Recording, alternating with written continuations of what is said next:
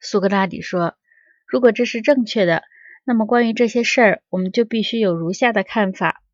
教育实际上并不像某些人在自己职业中所宣称的那样，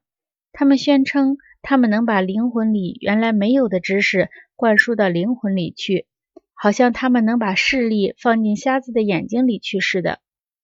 格劳孔说，他们的确有这种说法。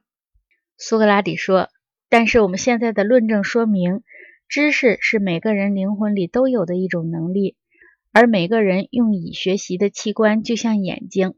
整个身体不改变方向，眼睛是无法离开黑暗转向光明的。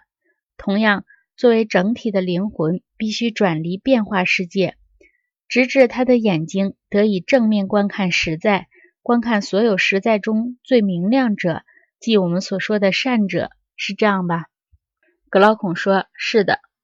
苏格拉底说，于是这方面或许有一种灵魂转向的技巧，即一种使灵魂尽可能容易、尽可能有效的转向的技巧。它不是要在灵魂中创造势力，而是肯定灵魂本身有势力，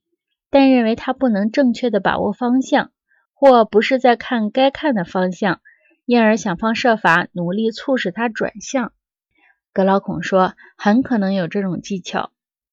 苏格拉底说，因此灵魂的其他所谓美德似乎近于身体的优点，身体的优点确实不是身体里本来就有的，而是后天的教育和实践培养起来的。但是心灵的优点似乎确实有比较神圣的性质，是一种永远不会丧失能力的东西。因所取的方向不同，它可以变得有用而有益，也可以变得无用而有害。有一种通常被人说成是机灵的坏人，你有没有注意过，他们的目光是多么的敏锐，他们的灵魂是小的，但是在那些受到他们注意的事情上，他们的视力是够尖锐的。他们的小不在于视力贫弱，而在于视力被迫服务于恶，结果就是他们的视力越敏锐，恶事也就越做越多。格劳孔说，这是真的。苏格拉底说，但是假设这种灵魂的这一部分从小就已得到锻炼，已经因此如同失去了重负，这种重负是这个变化世界里所本有的，是拖住人们灵魂的视力，使他只能看见下面事物的那些感官的纵欲，如贪食之类所紧缠在人们身上的。假设重负已逝，